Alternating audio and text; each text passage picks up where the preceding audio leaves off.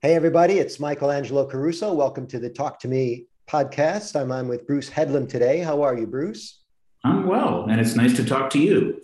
Nice to talk to you as well, man. Um, for those of you that are watching the video version of this podcast, you can listen on iTunes and all the various platforms. If you're listening, you can also catch the video version on the Michelangelo Caruso YouTube channel. A few weeks ago, I had the pleasure of listening to the new Paul Simon audiobook, and it is fabulous. Bruce is one of the co authors of that book with Malcolm Gladwell.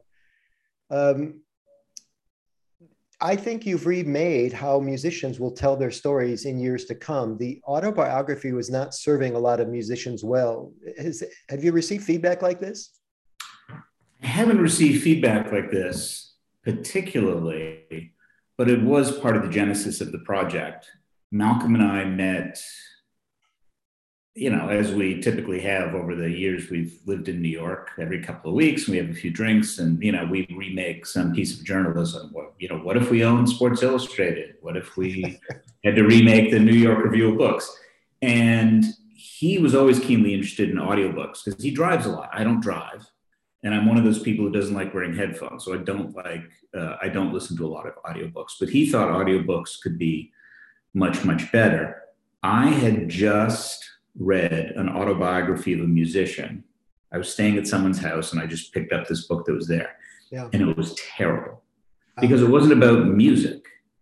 Um, it was about groupies. It was about drugs. It was about rehab. Um, and, all, and all those stories are the same yeah, kind of. Yeah, I can't, you know, I, but uh, I, I grew up in a musical family and I'm interested in the music. You know, and even Keith Richards' autobiography, which is a great autobiography, I think he mentions like one lick he, he pulled from Jimmy Reed, and that's about it. There's not very much about music. Yeah. And I was saying, well, I, I, remember talking to Malcolm saying, well, you know, music is the obvious place to do this because the autobiographies are universally terrible, as all, and, and most of, not universally, there are some good ones. Yeah. Uh, but you want to hear it, you want to discuss it. Uh, and, you know, musicians are not often that good at discussing music, you know, but if it starts to play, they go, oh, listen for this and listen to this. Yeah. You know, later Malcolm and I started Broken Record with Rick Rubin, which is a podcast. And, and again, you know, if you're sitting there with Robbie Robertson, he'll talk about like, listen to the upbeat in this part of King Harvest. That's what we couldn't get that for the longest time. That's what makes it work. So, so when the when the opportunity came up with Paul Simon, I was pretty excited because I thought, well, this is this is what we thought about doing years ago. Well, for all your disclaimers about not being an audio guy, fair disclosure, you're a musician, aren't you? I'm not a musician. No, I've got two brothers who are professional musicians. One is an opera conductor. The other is a is teaches music theory at Eastman. Right. Um, I play guitar, not pretty, not very well. I play piano, not very well. Um, uh, but I do both those things better than I sing. So there you go. I could tell from the book because you you share duties with Malcolm in the in the audiobook.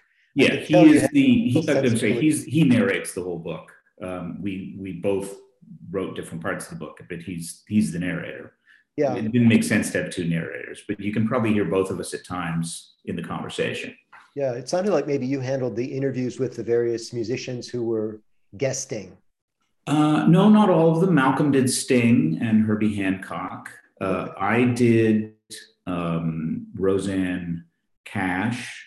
Um, one that was on the cutting room floor, which I deeply regret, is Joe Henry, who I think is just a fabulous musician. Yeah. Um, uh, so no, we split up those. I did the interviews with Bakithi Kumalo, who was uh, who was Paul, the bass player that Paul met in South Africa, and yeah. whose work is all over uh, Graceland and other albums, and Roy Halee, who's the engineer he worked with. Yeah. And you, with the background in journalism, of course, a big part of music, especially pop music, is lyric and and how that comes into songwriting. That must have been a special pleasure for you, coming from a musical family and understanding the English language. I think at one point in the audiobook, uh, Malcolm identifies Paul Simon as the best English-speaking songwriter of our generation, maybe of all time. Uh, you know, there's going to be lots of people who are going to argue with that. Yeah. Um, you know, oh, is it Dylan? Is it this person? Is it that person? you know, when we first discussed this, and, you know, I don't think it, it could have been just any musician. You know, what fascinated us about Simon wasn't just that how good he is at various points in his career.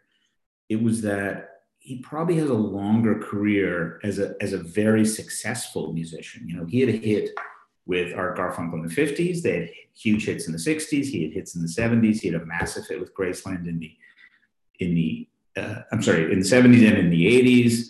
Uh, and if you talk to a lot of musicians like Elvis Costello or David Byrne, they would say the stuff he did in the 2000s, 2010 was his best stuff. So not many people have a career that that's long in pop music. You know, pop music does not reward really long careers. That's right. And one thing we were interested in going in is, well, how do you stay creative over an entire span of a career?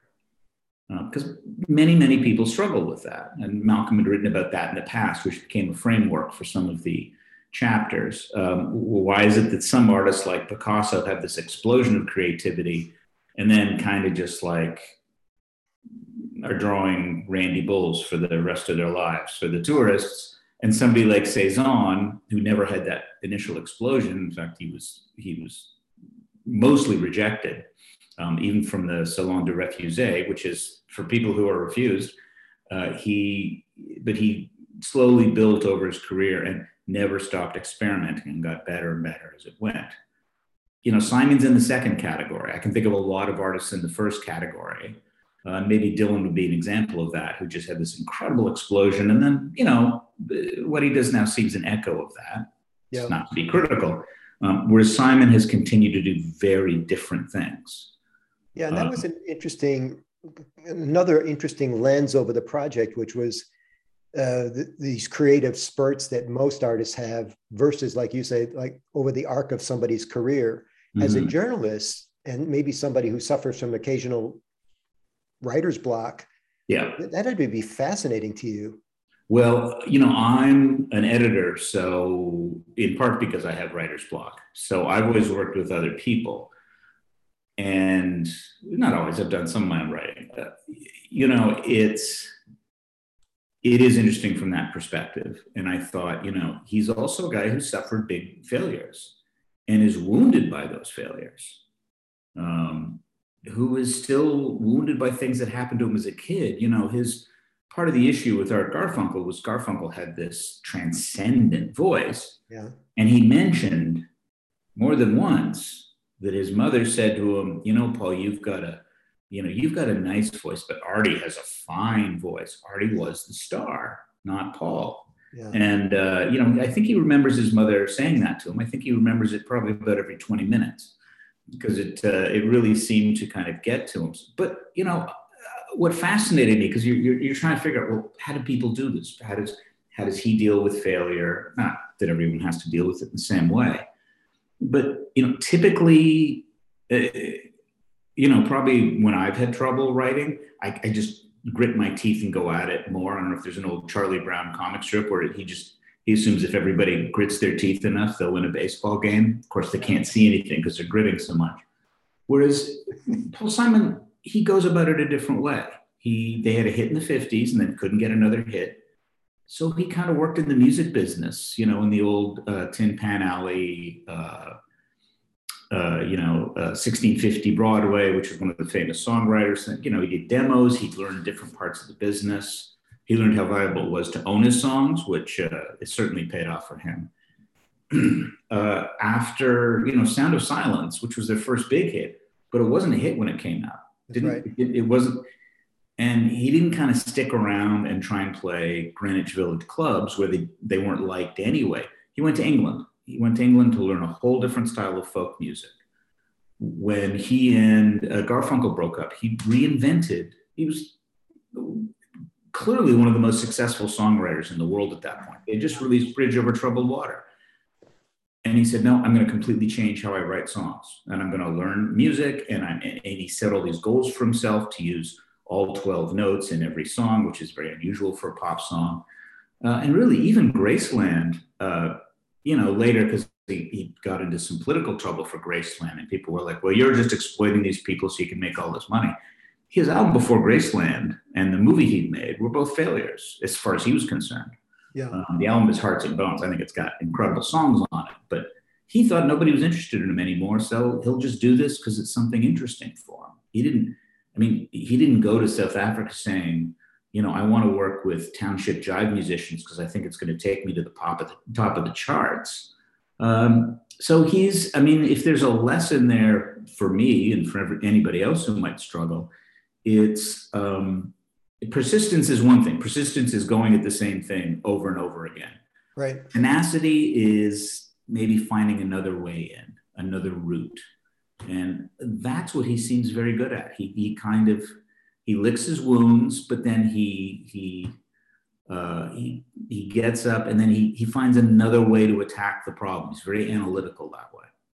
There were a lot. Sorry, that was that was an incredibly long answer. I'm not sure you even answered your question, but uh, um, no, it's anyway. great.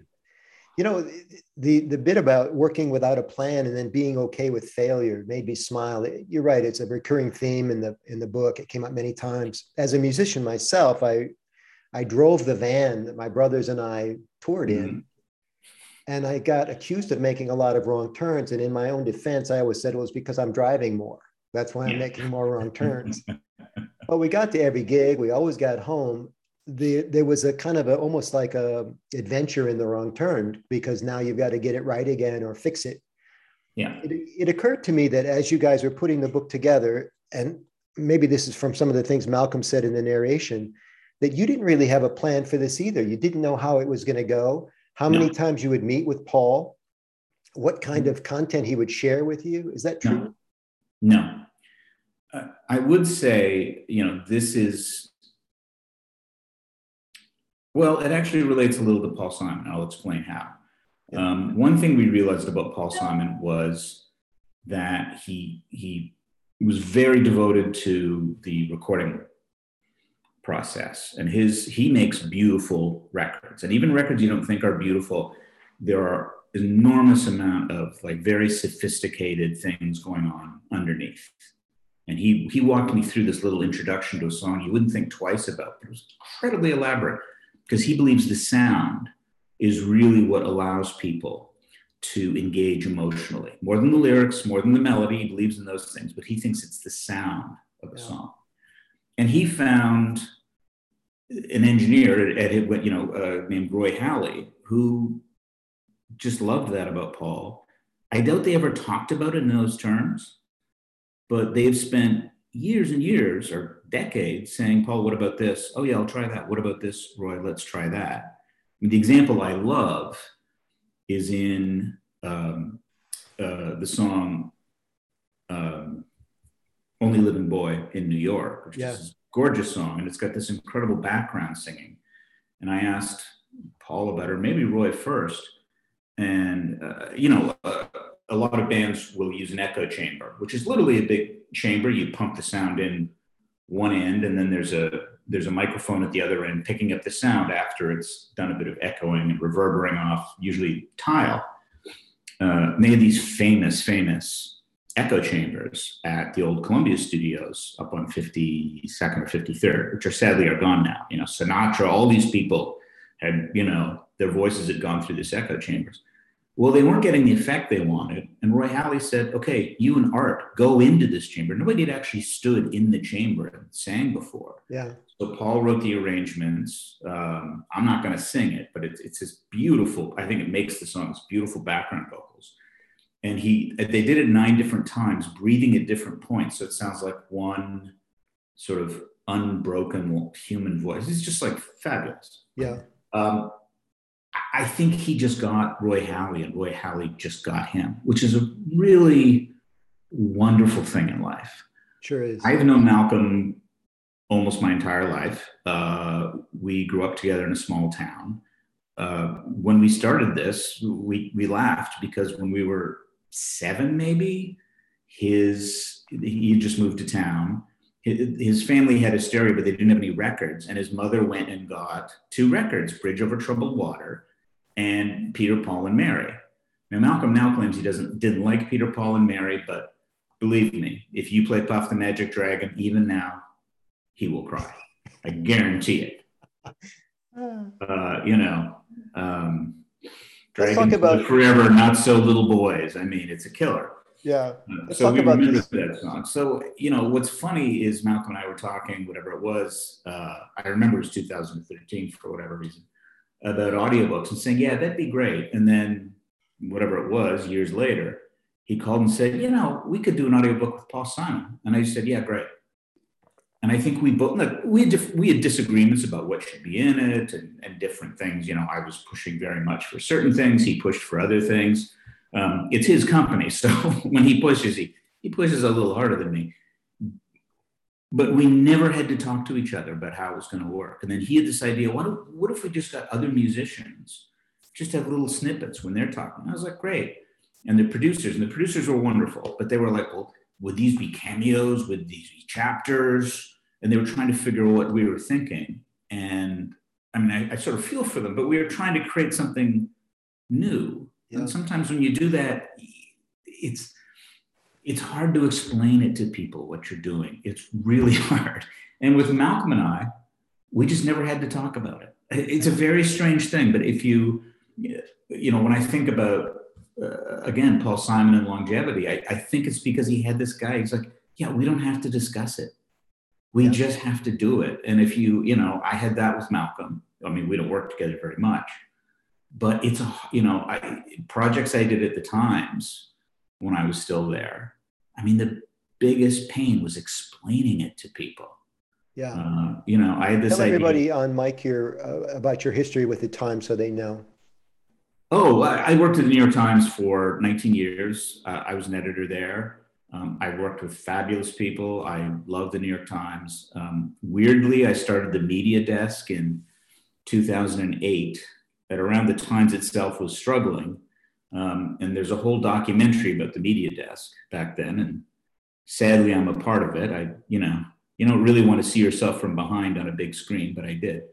Uh, but it was about my reporters, David Carr and Brian Stelter, and, and how to cover the meltdown of the, the media business when the Times was in the middle of it, and a lot of people thought the Times wouldn't succeed. Obviously, it has, and it's it's prospering now. What year was that? That was, I think, it came out in 2011. It's called Page One: A Year Inside the New York Times. Yeah. And It was made by a very good filmmaker, Andrew Rossi, and he followed us around for 14 months, which I absolutely hated. Um, I wanted nothing to do with it, but my writers were enthusiastic, so we did it. Um, uh, so you can, you know, you can see me in all my glory. Watching somebody edit, but it, it's it's not like a thrill a minute. Watching me edit, um, but the characters are in it, like David Carr and um, it's sadly gone now, and Brian Stelter. They're fabulous, and it kind of tells you what it's like inside a newspaper, for better or worse. Why did you leave? Why'd I leave? Yeah. Uh, you know, the it, it was changing. The Times was editing its it's changing its editing process, and it was going to mean even longer days. And I had worked weekends probably for ten years. I worked got it early in the morning, late at night. Um, I loved it, but I had little kids. I had one little kid, about to have another, and I thought I would never see them. And my father, uh, who was a great, lovely man, but he was a workaholic, and I didn't see him when I was a kid. And I didn't want to do that. Um, I'd done a bunch of big projects. I'd run the, the video desk, which was a huge desk with a $20 million budget, and we won the first Pulitzer for video. I went to Opinion. I came up with an idea for a comic strip about Syrian refugees that won another Pulitzer. And boy, talk about trying to explain an idea to people. It's like it's a comic strip about refugees. People like, I don't get it. Like, and I couldn't get anybody interested in doing it. Like I talked to all these graphic novelists, and finally somebody suggested, oh, I just got this writer friend, Jake Halpern, who's done good stuff. On, and I, I, I said, okay, Jake, I, I feel stupid even saying this. You don't even know me. I'm just a guy at the New York Times. Would you like to do a comic strip about Syrian refugees? And there's just a pause, and he goes, oh, that's a great idea. I thought, okay, fine. That's all I needed. And then we found he found an illustrator. You found and your, it- you off it found ran. Roy Halee. Pardon me? You found your Yeah, I need Halee. it. You need it. It- It's it's the strange. I mean, as much as I love the Times and they do great work, and there's lots I miss about it. Uh, you know, I miss the attention to quality and the devotion to quality. that Yeah. so many. I'm, I'm watching from the outside, Bruce, but it seems to Mhm. me there's an exodus right now from the journalistic trade. Well, that's because the money's gone. And for big national papers like the Times, and I would say a shout out to the former chairman, uh, Arthur Sulzberger Jr., because he's the one who decided to charge. And that is what not only saved the Times, but saved a huge swath of quality journalism. Charge for online. Charge for online, yeah. Yeah. It was very controversial at the time because, you know, the ad rates, there's an infant supply. So, uh, you know, and the Times used to make, I think, you know, when I was first at the Times, think there was a year they they were the first publication to sell a billion dollars in advertising, and that those days are gone. Yeah. Um, and so, uh, you know, I think it's terrible for like local newspapers, great city newspapers, you know, in Philadelphia and all these cities. If you are a, a corrupt local official right now, it's a great time. It's a great time to be corrupt because people aren't watching you the way they used to. It's expensive work, um, journalism, and you can't guarantee an outcome. Um, if it's, but it's only labor. There's, there's not going to be a program that's going to cough up the answer to uh, that you need. It's Yeah. just um, shoe leather, as we used to call it in our romantic uh, ways. But um, it's um, so yeah, it's very sad. But the Times is doing great. They So are doing maybe better than ever. They're bigger than ever. Yeah. Um, it's it's strange. I was talking to a friend and I said, you know, it's strange for me because I was there for so long when the Times was struggling, and I said, now when I kind of couldn't come up with the word, he goes, yeah, now we're the Death Star. I was like, yes, you are the Death Star. Uh, you hire everybody, you get everything, um, but they do great work. So, We've got a lot of threads going here, just like a Malcolm Gladwell book. oh yeah, yeah, nothing, uh, The template that he brings from the tipping point and outliers, this I call it weaving. I don't know what it's called, but he he starts these little he plants these seeds and then they start germinating at different times. And you did that in the Simon article where there would be a theme occurs Mhm. and then he goes away from it for a while and you come back to it again and eventually it all wraps around itself like a strand of dna it's lovely Uh, you know, he really, I can't say he was the first one ever to do that, but he really is the reason um, bookshelves look the way they do now with everybody, you know, the new science of this and the old science of X. You know, so much of that came from um, his first experiments because he was a guy who just got, he covered science, he covered epidemiology at the Washington Post. yeah And then he started applying uh, what academics were saying to other things. You know, I, I guess the other guy who does it, although he does it in a different way than Malcolm, is Michael Lewis. Yes And um, it helps that they are two, and I can say this because I've edited probably eight, 10, 12,000 articles in my life. Uh, they're probably two of the clearest writers, and they're probably two writers who allow this is going to sound strange, but they allow the reader to sort of involve themselves in what they're writing. They allow their writing has natural breaths to it. Um, I, I taught at the Columbia J School this past term. I'd never taught up there before, and and you know we didn't really get to this part. But so much about that writing is is letting people breathe. You're giving people a lot of information and how you do it and how you present it, and the images you find to present information. Um, you know, something like the Simon Project. You know, I probably wanted to junk it up with a lot of stuff because I was fascinated in so many things. And I think Malcolm probably, and this is a good thing, he kept it much cleaner. It really is. It's it, there's a family story uh, with Paul and his father, which I frankly thought was a little more eatable than Malcolm did, but that's okay. Um, there's the creativity story, the longevity story. Um, you know, there are some other things, yeah um, but he, he was looking for those longer narrative arcs.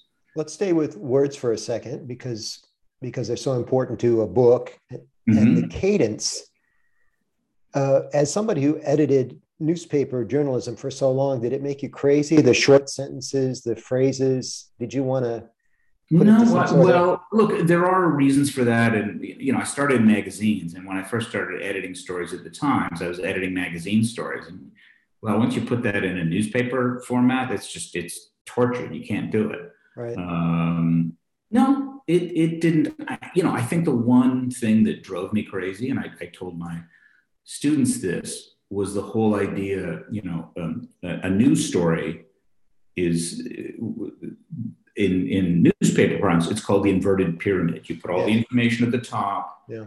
and then it kind of gets. And there are literally, um, you know, graphics that show how it gets less and less interesting as you go down. You know, and to the point that you know only pe- you know only people who really care about this will read this for You put your dullest stuff at the bottom. Right. I thought, wow, that's unlike any other form of writing. People don't have songs where they say, just put the it's a good song. Can you put the dull stuff at the end?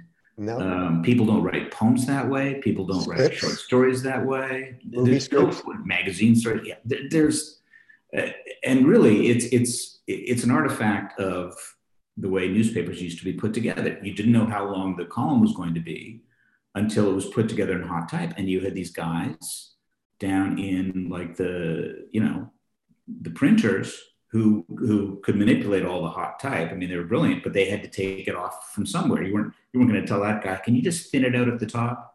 Um, you know, they don't you don't have those restrictions anymore. So I'm like, no, no, it's got to be have a great week. We call them kickers. on what you know in newspapers. No, have a great quote at the end.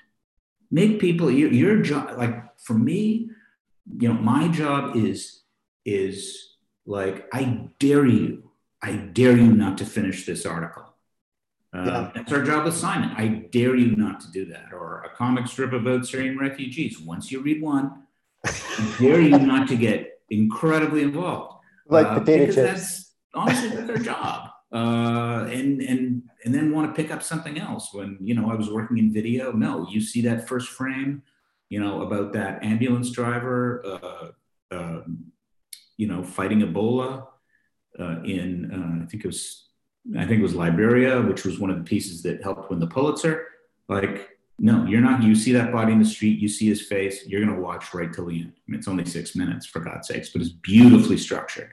Yeah. Um, and that's that's where craft comes in. And I think similarly with Paul Simon, like he doesn't want people to go, "Hello, darkness, my old friend. what else is on?" you know. Um, maybe that's why he believes sound, which runs all the way through, is really the, the emotional thing. I don't know um, it's uh, it's our job, and yeah. you know I think we we both we both have, we have completely different sensibilities, Malcolm and I, and we we latched onto different things. But I think we both knew that that was that's our job. Um, if you start it, you're going to listen right to the end. Did Paul get with your program?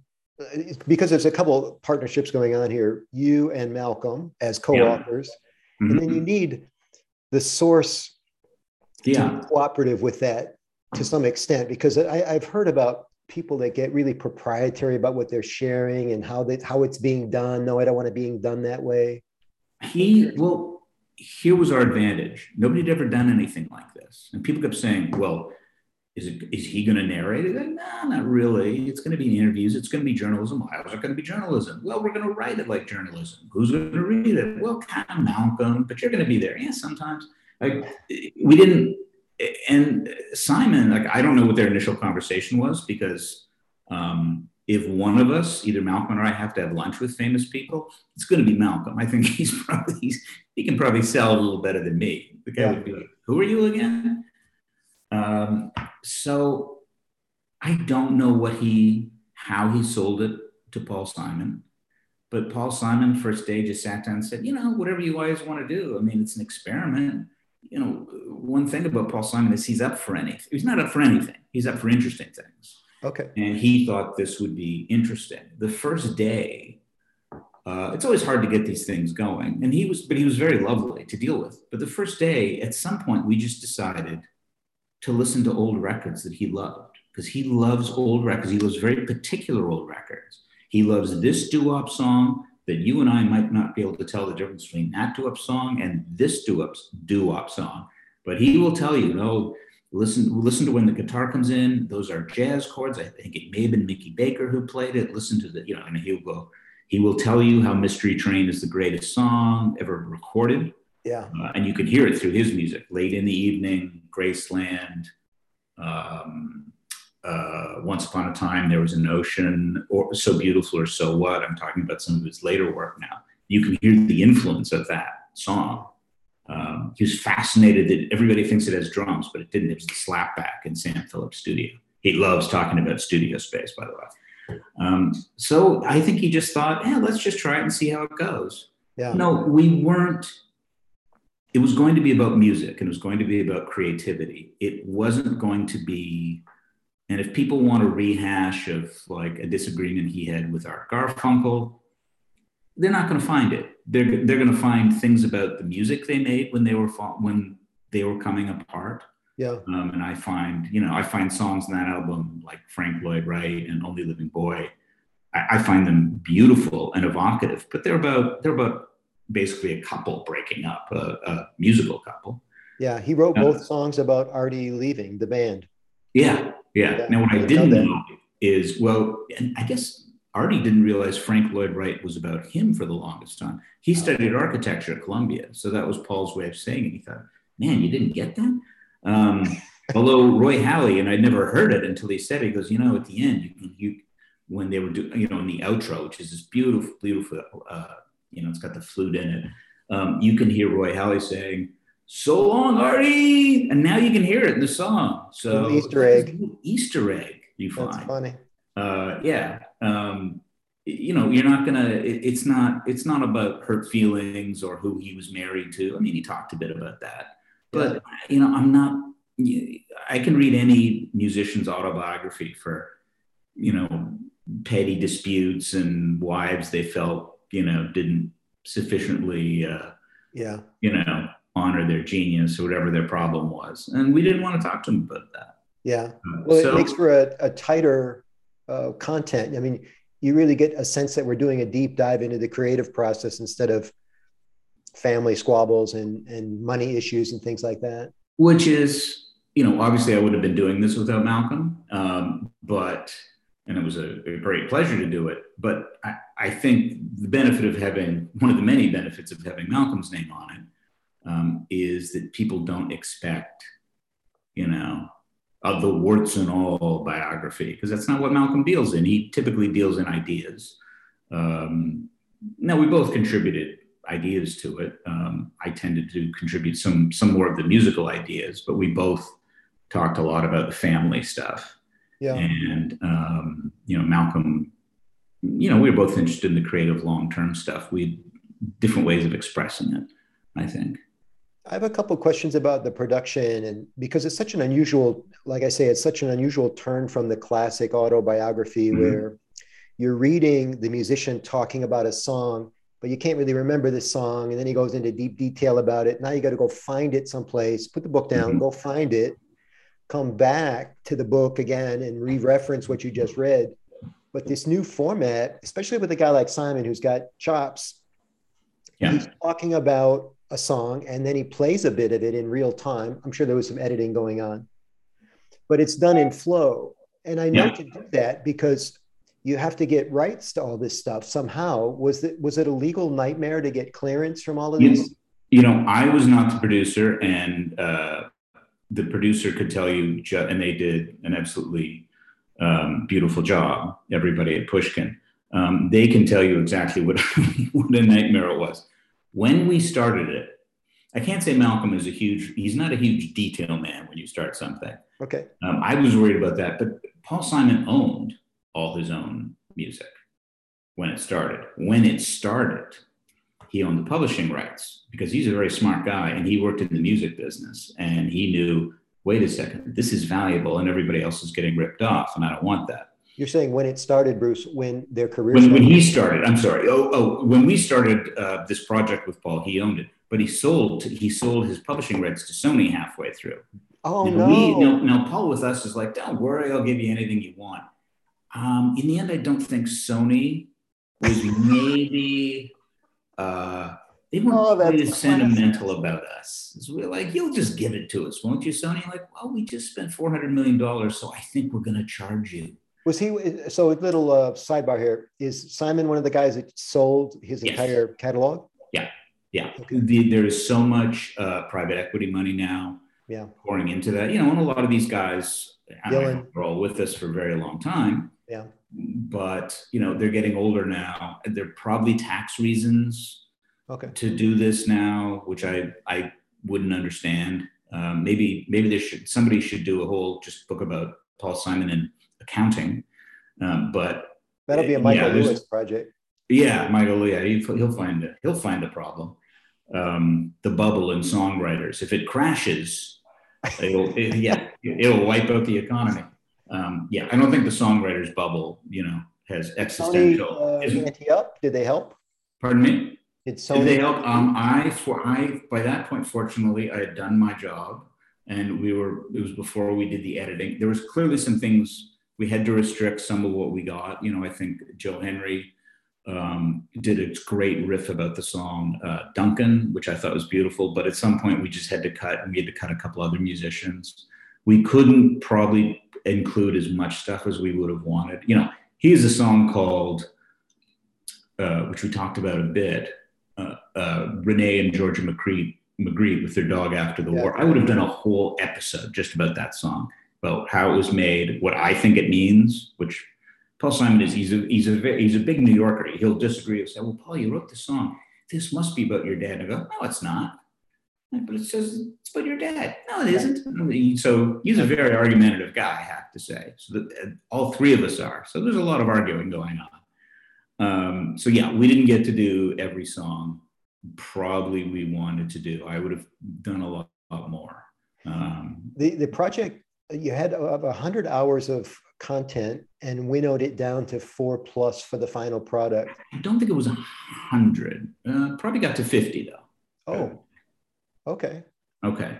So, so still a lot. Yeah, that's a lot. Of, of, the stuff that that's missing, you've mentioned a few things now of uh, Mr. Hunt and some of the other things. Did, did you have any serious regrets about what didn't happen or what you didn't get to ask him or what's missing? Um, you know, I, I, just mentioned Rene and Georgette Magritte, which which to me is, is this incredible song, um, which is really, you know, Paul comes from a kind of typical fractious East European family. His his grandfather came over and was a tailor in Newark, and uh, and you know, everybody blamed his grandmother for nagging his grandfather to death, and the father, you know, it was all this kind of crazy stuff. And and to me, that song is really a song about, you know, the old world after the war. Renee and George Magritte come over here, and they find sort of this beautiful life listening to the songs that Paul loved growing up, which by the by the way, his father hated. Um, Paul listened to doo wop, and his father just thought that was junk, right? Yeah. Um, so I was sorry we didn't have more of that. Um, I wanted more chapters on the later albums, which I realize is a problem because people don't, they're not very well known. Right. I, I'll tell you what I really wanted. I wanted, he made a big change after Graceland in which he started writing songs based much more on rhythm than melody. Now, there's lots of people who who are good rhythmic songwriters, and certainly when hip hop comes along, that's how a lot of stuff is written now. But he was always interested in kind of rhythm as the driving force for such a good melody writer, and that really started with Rhythm as Saints. And I'll tell you what I wanted to do, and the producers disagreed with me. Um, there is a recording in the archives of Paul and Artie in '69 in a hotel in Los Angeles, probably about a mile from where the Manson murders had just happened. And out of frustration, they start banging on pieces of luggage, tapping out this rhythm. And Roy Halee starts recording it. Rhythm is I'm making stuff up, but uh, and that becomes and that very that sound, that hitting on luggage becomes the rhythm track for Cecilia. Uh, yeah, yeah, yeah yeah which which to me is it's like this great song. It's so different. It's like sui generis from the rest of that album. And it uh it it was a kind of seed for him for a different kind of songwriting. And that really, really from Rhythm of the Saints through You're the One, I would say Surprise, up until probably So Beautiful or So What, was really the way he he conceived of songs. It's very, very different. Not many people just completely change the way they write yeah. in that way. Um, so that's I was desperate to do that. I thought opening with that, I'm like I just like the smile on my face if I hear people hitting luggage, and then suddenly it morphs into Cecilia. But you know, maybe it was a rights thing. I don't know what it was. Maybe we just couldn't get the archives. Um, I know it was in the archives because I, I looked through an exhaustive archives list, but we didn't get that. So that is my that's my big maybe in Paul Simon too, the rhythm years. Yeah. Will, well, you got enough content. We'll get that going. Yeah, he's got a lot of stuff. Favorite, so that, that was it. That's my disappointment. Just a couple more questions. Sure. Bruce, thank you so much. Uh, highlight from the project, something that is your personal favorite moment, and and maybe it maybe it didn't make the make the uh, final recording. Maybe it was a oh, personal it, interaction. It didn't make the final recording. Uh, probably at one point, there was a day I was there and Malcolm wasn't there, and we were talking about music, and um, uh, at some point Paul was trying to show me something. He had his guitar. He said, "Well, here, you pick up the guitar. You you play the rhythm part. You know, I'm a pretty lousy guitar player." But I was, and I for some reason I was just so in journalist mode that I was just like, okay. So I was playing, and he was showing me, and then I suddenly thought, "Oh my God, I'm sitting here playing guitar with Paul. This should be a big like." This is one of the greatest moments of my life. Wow. But I, but I wasn't because I was just focusing on what he was doing. And the minute I did that and thought this is the greatest, you know, my hands started sweating. I couldn't make a chord. I was just so fortunately, no one will be tortured with listening to my guitar playing. But you know, uh, when that happens, that's um, you turned old George Plimpton. Remember him? Oh, of course. The investigator. Uh, Paper Lion. Yeah, all that stuff. He he was a played goal for the Boston Bruins. Um, yeah, it was a bit of that. And I thought, wow, I'm sitting here playing guitar. And the minute I thought that, I'm like, man, does I do I stink? And he, he was very nice about it. Um, and you know, he showed me around the studio and showed me all these tricks he had to recording, and it was it was uh, you know, and I did a big section about that, and again, it didn't make the final cut because we had so much stuff. Yeah. And you know, people were, I guess, less interested in how he he added microtones to the first 20 seconds of questions for the angels. To me it was fascinating um, but I'm a that had to be a, an editorial decision you guys made early on how technical to get with the music yeah. And, yeah. Yeah. I probably would have i probably would have gotten a little more technical. Uh, you know i always think in journalism it never hurts just to aim just above people's heads a little bit make them jump a little bit uh, but you know there's plenty of good stuff. I mean, there's there's a conversation about literally one note in in the harmony part of Sound of Silence. Um, when I said, you know, it's funny, you you hold the ba- you hold the tonal note there, you don't go up a third, and the Everly Brothers probably would have done that. It's one note. God, I'm going on and on about drone sounds and hear drone sounds and folk music, and that's why I made this choice. I just it just sounded a little funny to me. It was one damn note but it just took him off in this whole different direction. So yeah. there's no lack of music in this. I'm just, no, you know. I, I, thought it was a perfect balance. Um, and Good. I agree with you. In the speaking business, we say it's better to talk above the audience's head than below it. So same same basic thing here that yeah, which I think has been a, a little bit lost in the modern age. I liked things that were hard for me, not not you know uh, calculus algebra hard for me. Uh, but I like I, I didn't mind looking up words in a dictionary or just kind of reading through them and kind of figuring out what they meant. You know, I always read stuff that was a little yeah, and it's not just beyond books. my grade like, level. If you like watch TV commercials, they're like written for seventh graders. Yeah, they're selling insurance for adults, but they're like cartoon characters and stuff. Like mm-hmm. there has been a really dumbing down for sure. Uh, I think so, and I think you know the Times probably has a very different tone now that it would have, and it's it's very important. I think people feel to be tonally kind of available to the widest possible audience, yeah. and I don't think the audience always loves that. No, I think they I think they don't mind being uh, you know, they don't mind being um, challenged a little bit. You know, I remember years ago seeing old episodes of Leave It to Beaver, which was the classic, yeah. silly 50s and 60s uh, uh, comedy that that's you know we would look down upon now. But you know, there were references to John O'Hara and you know Babbittry and sort of literary things that you would you'd never put in a show now. You would what someone's going to make a John O'Hara joke?